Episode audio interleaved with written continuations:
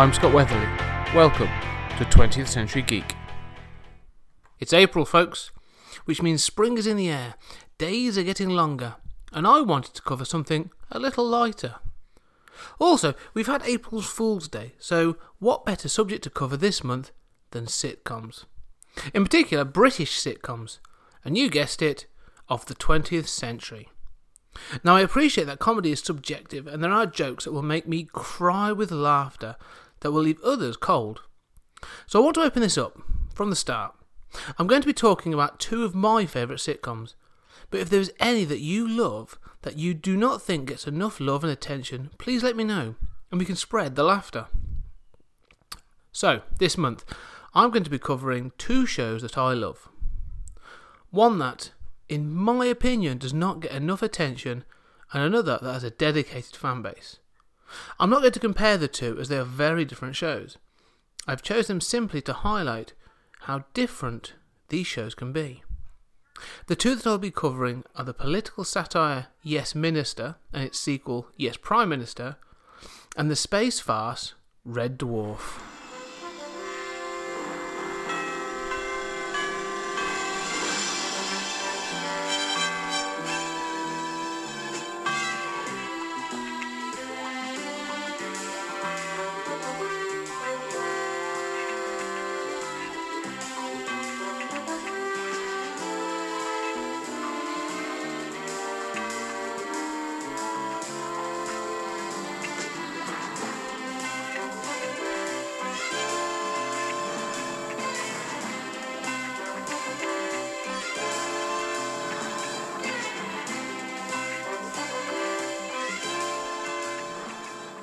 This show today, I'm going to focus on Yes Minister, the misadventures of the Minister of the Department of Administrative Affairs, Jim Hacker, and his civil service colleagues, Sir Humphrey Appleby and Bernard Woolley.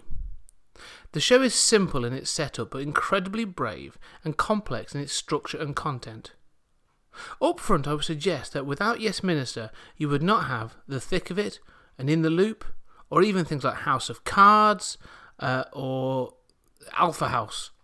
Whereas most workplace sitcoms before have been placed in situations that most people would know or identify with, Yes Minister lifted the lid on the corridors of power and addressed what most people already knew or believed to be true that politicians and civil servants are no different to anyone else working in an office. Generally, they don't know what's going on around them. The show was in fact very popular with several key politicians of the time, including then Prime Minister Margaret Thatcher.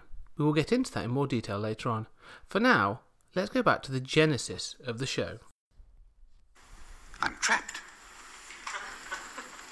Completely trapped.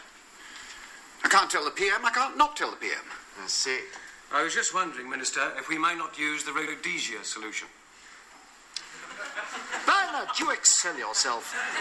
of course, Minister, the Rhodesia solution. What are you talking about? Oil sanctions, remember? A member of the government was told about the way British companies were sanction busting. What did he do? He told the Prime Minister. What did he do? He told the Prime Minister in such a way that the Prime Minister didn't hear him. Oh. What do you mean I should mumble it or something in the division lobby? Minister, you write a note. Very faint pencil.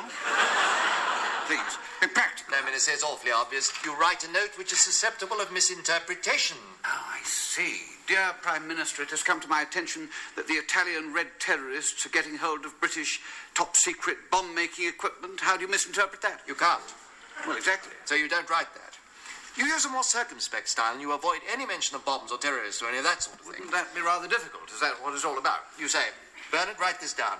My attention has been drawn on a personal basis to information which suggests the possibility of certain irregularities under Section. Section 1 of the Import, Export and Customs Powers Defence Act 1939C. Thank you, Bernard. you then go on to suggest that somebody else should do something about it. Prima facie evidence suggests that there could be a case for further investigation to establish whether or not inquiries should be put in hand, and then you smudge it all over. Nevertheless, it should be stressed that available information is limited and relevant facts could be difficult to establish with any degree of certainty. I see. Then, if there were an inquiry, you'd be in the clear, and everybody would understand that the busy PM might not have grasped the full implications of such a letter. You certainly would. That's most unclear. Thank you, Minister.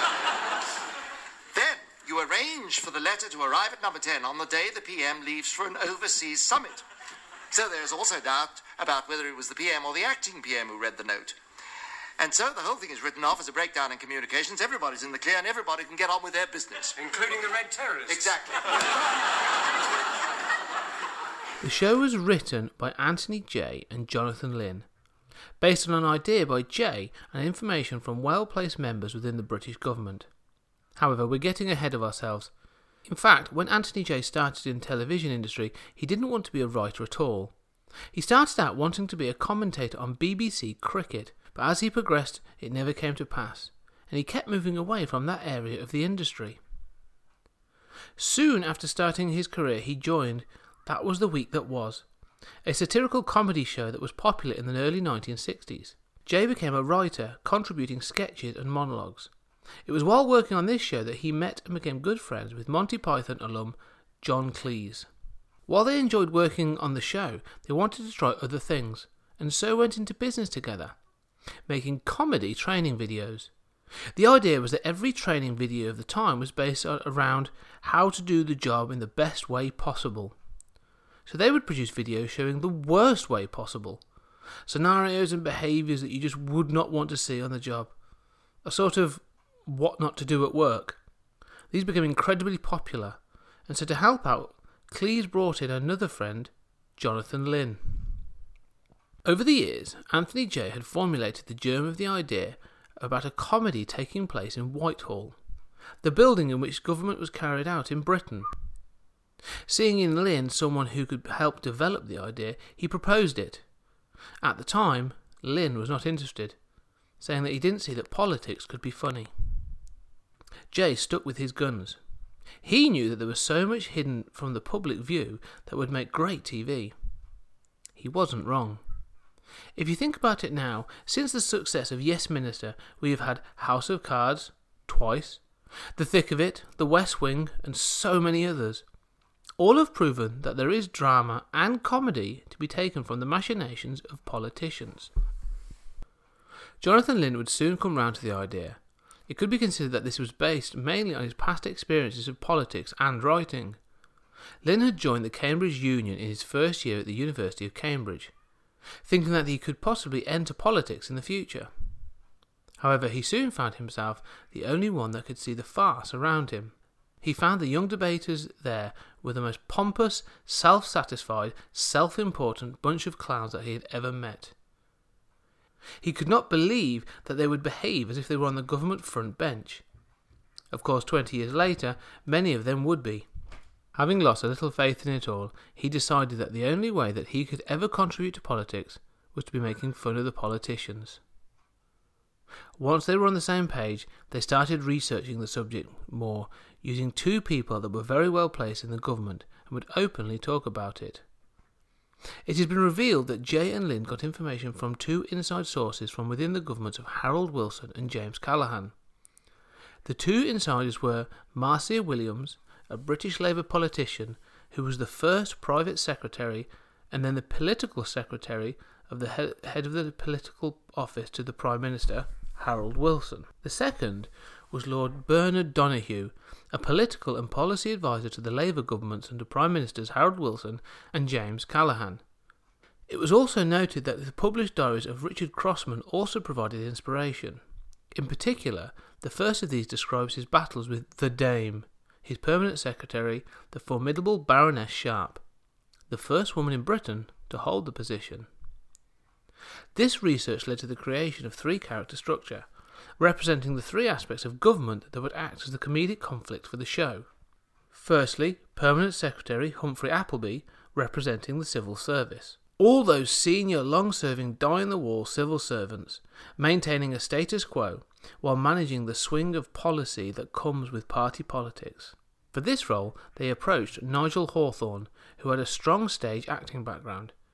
His ability to take on long scripts for stage plays, as well as having an excellent sense of comedic timing, held him in good stead to take on the complex monologues and verbal trickery that would be written for him. Minister James Hacker represents the politicians that constantly have to act in self interest in order to hold on to power in the country and within their own government. As the first of the scripts were being written, the BBC always wanted Paul Eddington for the role. He had a lot of theatrical and sitcom experience, having appeared previously in The Good Life. Between these two, caught in the middle, is Bernard Woolley, the minister's private secretary employed by the civil service. He represents the members of the civil service that are making their way up the ladder but have to manage a split loyalty between the first two. Derek Fowlds was working on kids' TV with Basil Brush at the time, and this was his chance to step into something more challenging. He took the opportunity in preparation very seriously, wanting to create a character with a rounded backstory. Paul Eddington was not completely convinced. I met Paul, he was wonderful, and Nigel, and we said hello, and we started. And I got these little glasses, and I put them on, and I and I started to talk a bit like that, you know, hello. And Paul and I were in the taxi, rehearsing, and he said, he said, what? He said, why are you talking funny? I said, what do you mean? I, you know, he's Berners, you know, this, uh, PPS. I thought I'd do something rather like that. He says, why? and he said, why have you got those glasses on for? I said, it's all character stuff. He said, for guy, he said, take the glasses off. Just be you. I said, I don't know how to do that. He should just be you. With the characters in place, the situation could be developed. However, they needed to be careful. While the show's intent to satirise politics and government in general, it did not want to become part of the party politics. To ensure that there was no misunderstanding, the writers placed Hacker at the centre of the political spectrum. This was further reinforced by identifying his party headquarters as Central House, a combination of Conservative Central Office and Labour's Transport House. In fact, the terms Labour and Conservative are avoided throughout the series, instead, using terms such as the party or the government and the opposition. In the first scene of the first episode, Open Government, Hacker is shown at the declaration of his constituency result wearing a white rosette, while other candidates sporting the red and blue rosettes associated with the two leading British parties, the Conservatives and Labour. This approach was a success, as the public were able to enjoy the show without feeling they were being preached to by any one party. The real tell, however, is the well documented notion by members of both parties during the show's run that the show was actually satirising the other party. In fact, throughout the period of Yes Minister and Yes Prime Minister, the incumbent government of the United Kingdom was Conservative, with the government led by Margaret Thatcher, who was a big fan of the show. Such a big fan, in fact, that she wrote a sketch that was later performed by the cast for a charity TV show. As the show was being written, there was a lot of faith from those that were involved in it. So much, in fact, that the pilot was written and recorded without the guarantee of a series. The only cast member that was not sure was Paul Eddington. He was still not convinced of the situation, but the writers convinced him to read the script, meet the other cast members, and give it a go. However, after being recorded, the pilot was not aired for almost a year, due to concerns that broadcasting a political comedy in an election year would affect how people perceived the show. The first episode was aired after the election on 20th of February 1980. The show ran for three series as Yes Minister between 1980 and 1982. It returned for a special in 1984 in which, due to a series of events, the Minister becomes Prime Minister. This could have been the end. Jim Hacker had reached the top of the power tree within Whitehall. The writers didn't think so, though. They thought there was more to tell. So in 1986, the show returned as Yes Prime Minister, running for a further two series in 1986 and 1987. As Yes Minister, the show won the BAFTA Award for Best Comedy Series each year it aired. As Yes Prime Minister, it was shortlisted for Best Comedy Series for both 1986 and 1987. For his role as Sir Humphrey Appleby, Nigel Hawthorne won the BAFTA for Best Light Entertainment Performance four times 1981, 82, 86, and 87. Paul Eddington was also nominated for his role as James Hacker on all four of these occasions. More recently, in 2004, Yes Minister came sixth in a BBC poll to find Britain's best sitcom. The show also placed 14th in Channel 4's The Ultimate Sitcom, a poll conducted by people who work in sitcoms.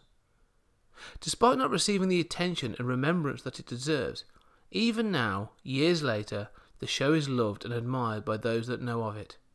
It may well have been forgotten or not even found by many more recent viewers, but everyone watching political focused TV shows today is feeling its influence. Ah, he's going to say something new and radical in the broadcast. What, that silly grand design? Bernard, that was precisely what you had to avoid. How did this come about? I shall need a very good explanation. Well, he's very keen on it. What's that got to do with it? Things don't happen just because prime ministers are very keen on them. Neville Chamberlain was very keen on peace. He, he thinks he thinks it's a vote winner. Ah, that's more serious, Don. What makes him think that? Well, the party have had an opinion poll done. It seems all the voters are in favour of bringing back national service. Well, I have another opinion poll done showing the voters are against bringing back national service. Well, we can't be for it and oh, of course they can, Bernard. Have you ever been surveyed? Yes, well, not me actually, my house. Oh, I see what you mean. Well, Bernard, you know what happens. Nice young lady comes up to you. Obviously, you want to create a good impression. You don't want to look a fool, do you? no. No, so she starts asking you some questions. Mr. Woolley, are you worried about the number of young people without jobs? Yes, Are you worried about the rise in crime among teenagers? yes, Do you think there's a lack of discipline in our comprehensive schools? yes, Do you think young people welcome some authority and leadership in their lives? yes, Do you think they respond to a challenge? yes. Would you be in favor of reintroducing national service? Oh, well, I suppose I might. Yes or no? Yes. Of course you would, Bernard. After all you've told you, you can't say no to that. So, they don't mention the first five questions, they publish the last one. Is that really what they do? Well, not the reputable ones, no, but there aren't many of those. so, alternatively, the young lady can get the opposite result. How? Mr. Woolley, are you worried about the danger of war? Yes, Are you worried about the growth of armaments? yes, Uh, Do you think there's a danger in giving young people guns and teaching them how to kill? yes, Do you think it's wrong to force people to take up arms against their will? yes, Would you oppose the reintroduction of national service? yes. There you are, you see, Bernard. The perfect balanced sample. In a 2004 documentary, Armando Iannucci suggested that Yes Minister should be considered in the same way as George Orwell's 1984, in that it has influenced how we view the state and government. Although Jonathan Lynn believes that the word spin entered the political vocabulary after the series, Iannucci suggests that the show taught us how to unpick the verbal tricks that politicians think they can get away with in front of the cameras. The series depicted the media consciousness of politicians, reflecting the public relations training they undergo to help them deal with interviews and reading from auto cue effectively.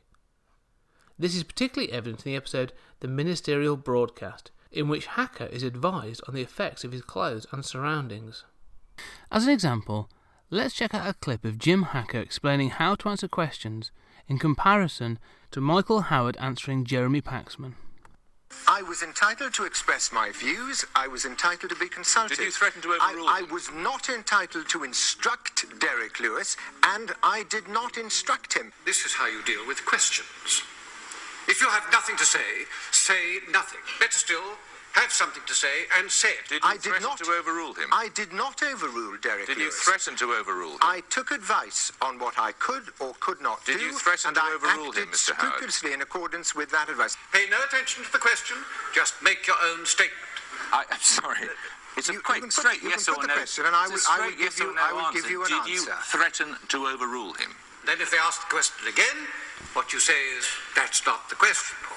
Or, I think the real question is, and then you make another statement of your own. I note you're not answering the question whether you threatened Well, to the- overrule him. The, the important aspect of this, which it's very clear to bear in mind, In the episode A Conflict of Interests, Jim Hacker explains the various political stances of Britain's newspapers through their readers. This may be a little dated, but it does highlight a notion of how the public can be grouped and pandered to in different ways. The only way to understand the press is to remember that they pander to their readers' prejudices. Don't tell me about the press. I know exactly who reads the papers. The Daily Mirror is read by people who think they run the country. The Guardian is read by people who think they ought to run the country. The Times is read by the people who actually do run the country. The Daily Mail is read by the wives of the people who run the country. The Financial Times is read by people who own the country. The Morning Star is read by people who think the country ought to be run by another country. The Daily Telegraph is read by people who think it is. I'm Prime Minister. What about the people who read The Sun? Sun readers don't care who runs the country as long as she's got big tits.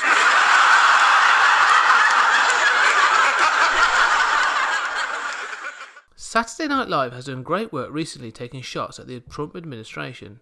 These have been funny and are delivering a message in which they believe. However, watching these, I realised how much more subtle and considered Yes Minister was. It was never intended to be personal, it was aiming wider than that.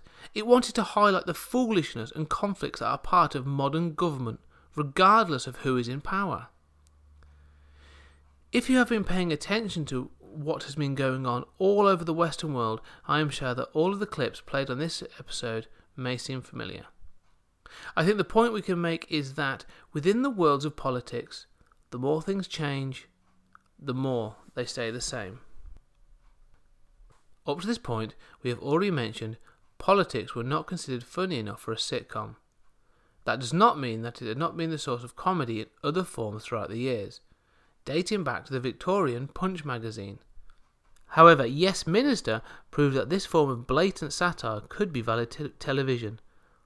Following the success of Yes Minister, the BBC commissioned the puppet based satirical sketch show Spitting Image, which ran from 1984 to 1996.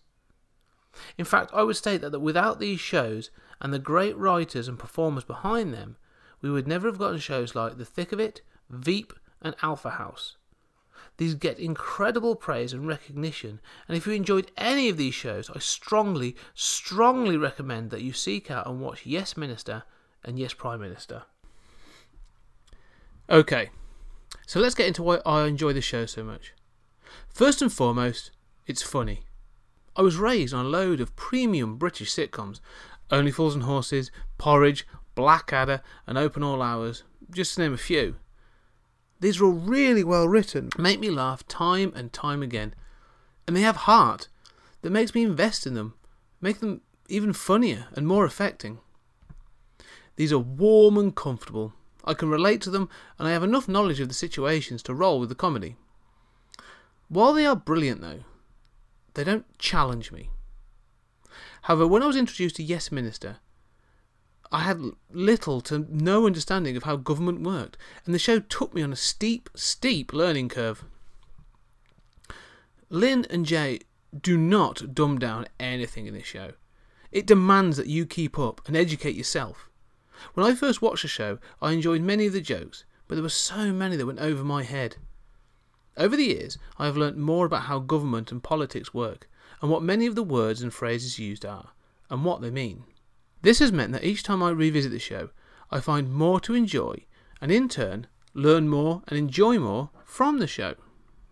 So, the writing is strong, clever, and incredibly sophisticated. But good writing is nothing if it isn't performed well. The cast came together from different backgrounds, but within a few episodes, they gel so well into a brilliant comedy team. They are perfect in their roles and find the key elements that make them so iconic to me. The first person that stands out from the cast is the wonderfully Machiavellian yet charming shark that is Nigel Hawthorne's Sir Humphrey Appleby. He has the ability to rationalise any situation and ensures that the decision that needed to be made was made. He has a fundamental belief that he is always right and acts as the bastion of stability for the civil service and country against the ever changing swath of public opinion driven ministers. He is the embodiment of the worst fears of what the civil service can be. And Nigel Hawthorne is an absolute gem in the role. He has the ability to get his mouth around some of the most complex and flowery dialogue. Being a stage actor, I am sure this was reasonably easy for him, but accompanying this with some of the most perfectly timed subtle and less subtle comic deliveries and reactions, you get a character that should be cherished in the same pantheon of comedy icons as Edmund Blackadder. Actually, let's give some of Humphrey's dialogue a go.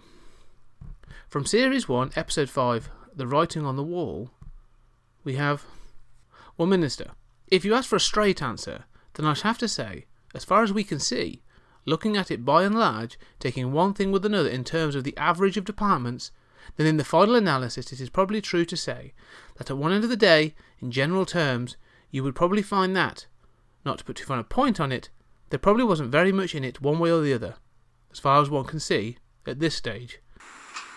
Well, Minister, if you ask me for a straight answer, then I should say that, as far as we can see, looking at it by and large, taking one time with another, in terms of the average of departments, then in the final analysis, it is probably true to say that at the end of the day, in general terms, you would probably find that, not to put too fine a point on it, there probably wasn't very much in it one way or the other.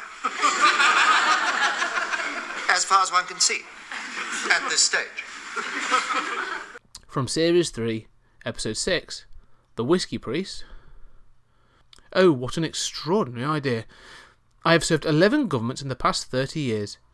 If I'd believed in all their policies, I'd have been passionately committed to keeping out of the common market and passionately committed to joining it. I'd have been utterly convinced of the rightness of nationalising steel and of denationalising it and renationalising it. Capital punishment? I'd have been a fervent retentionist and an ardent abolitionist. I'd have been a Keynesian and a Fr- Friedmanite, a grammar school preserver and destroyer, a nationalisation freak and a privatisation maniac, but above all, I would have been a stark, staring, raving schizophrenic. I have served 11 governments in the past 30 years. If I'd believed in all their policies, I would have been passionately committed to keeping out of the common market and passionately committed to going into it. I would have been utterly convinced of the rightness of nationalising steel and of denationalising it and renationalising it.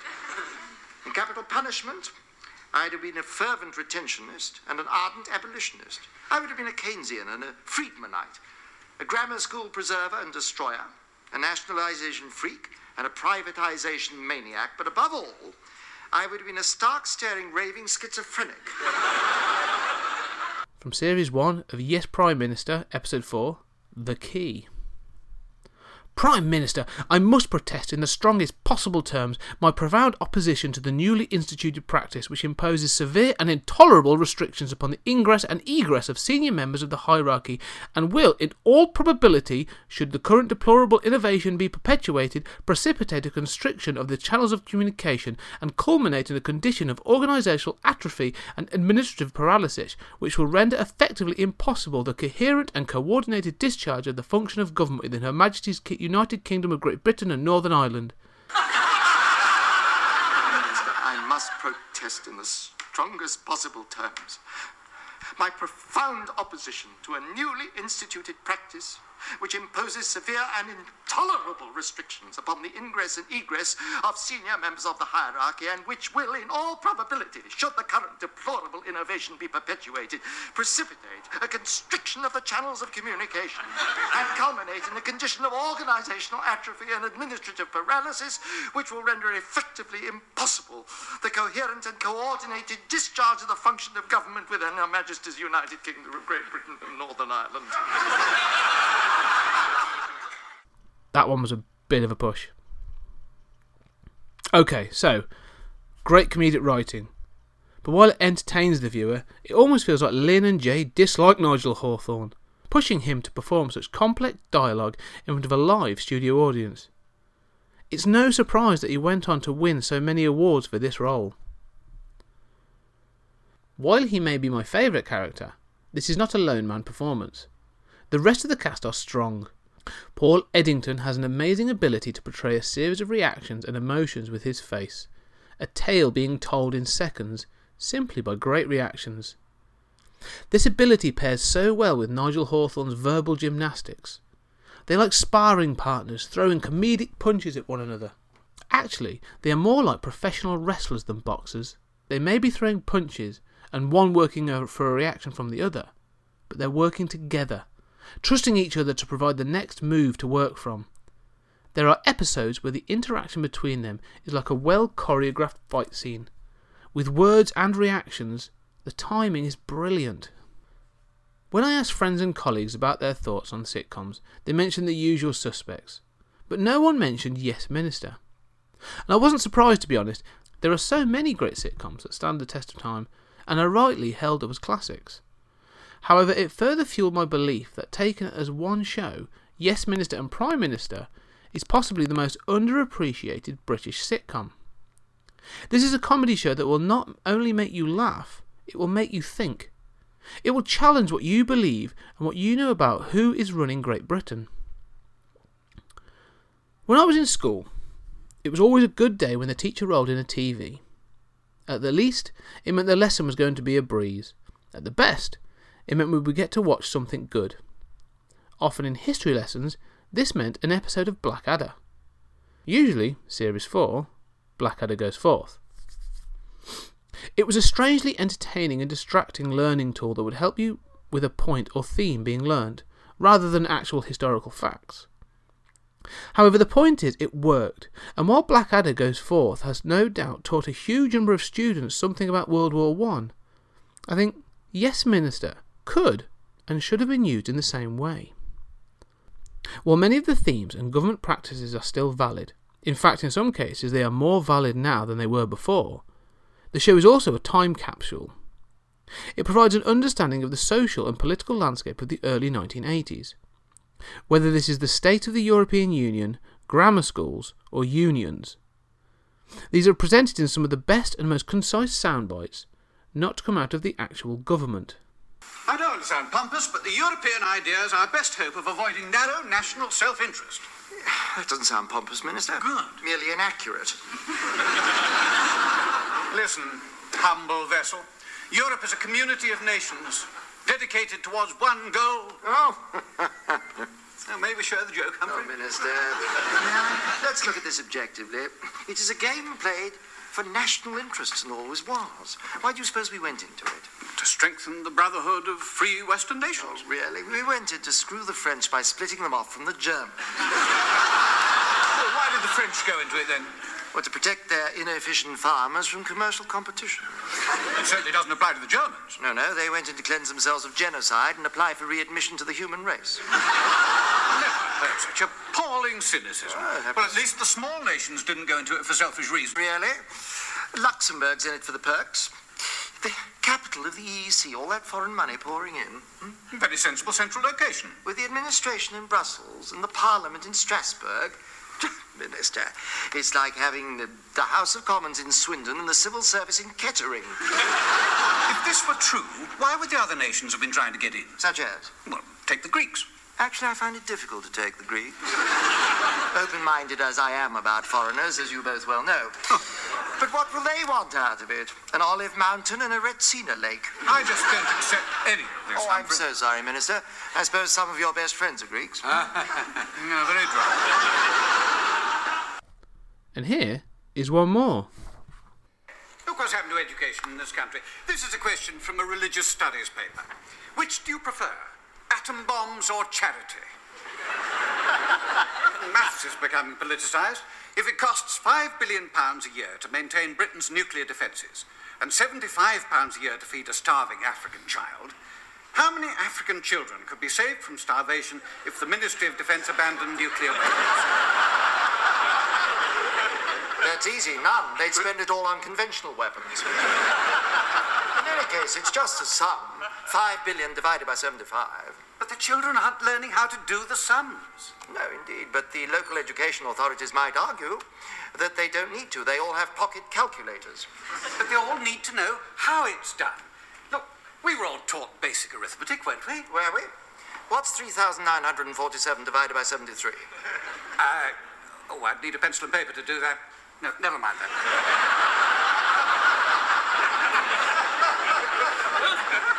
I could do it when I left school. But now you'd use a calculator. That, that's not the point. I mean, look at Latin. Hardly anybody knows that nowadays. Tempora mutantur nos et mutamur in illis. times change and we change with the times. Oh, precisely. Si tacuisses, philosophus mansisses. What does that mean? If you'd kept your mouth shut, we might have thought you were clever. Oh, not you, Prime Minister. No, that's the translation.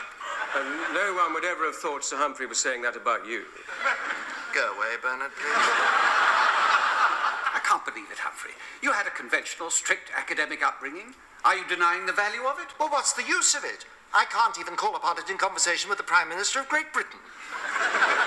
Education in this country is a disaster.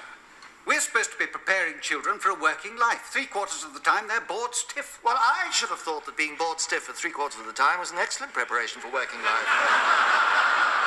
The school leaving age was raised to 16 so that they could learn more, and they're learning less. We didn't raise it to enable them to learn more. We raised it to keep teenagers off the job market and hold down the unemployment figures. Are you saying there's nothing wrong with education in this country? No, of course not, Prime Minister. It's a joke. It's always been a joke. And as long as you leave it in the hands of the local councillors, it will remain a joke. I mean, half of them are your enemies anyway, and the other half are the sort of friends who make you prefer your enemies. Well, what are you saying? I'm saying that education will never get any better as long as it's subject to all that tomfoolery in the town halls. I mean, just imagine what would happen if you put defence in the hands of the local authorities. Defence? Yes, give the local councils a hundred million each and ask them to defend themselves. We wouldn't have to worry about the Russians. We'd have a civil war in three weeks. Okay, so I hope that if you are new to Yes Minister, I have shown you how good the show is, and you will go out and find some episodes. Many are actually freely available on YouTube. If you are a fan, I hope you've enjoyed the show, and I would love to know what you think of the series. For this show, I am coming to the end of my term in office. So I hope you've enjoyed it, and I hope to hear from you. Please engage with me. If you if you have sitcoms that you want to talk about, or you think I should mention and don't get enough appreciation, let me know. Find me on Twitter at 20th Century Geek, or on Facebook, also Facebook slash 20th Century Geek. Uh, I'm on Instagram under 20th Century Geek. I'm also on Tumblr. The blog is now 20th Century Geek.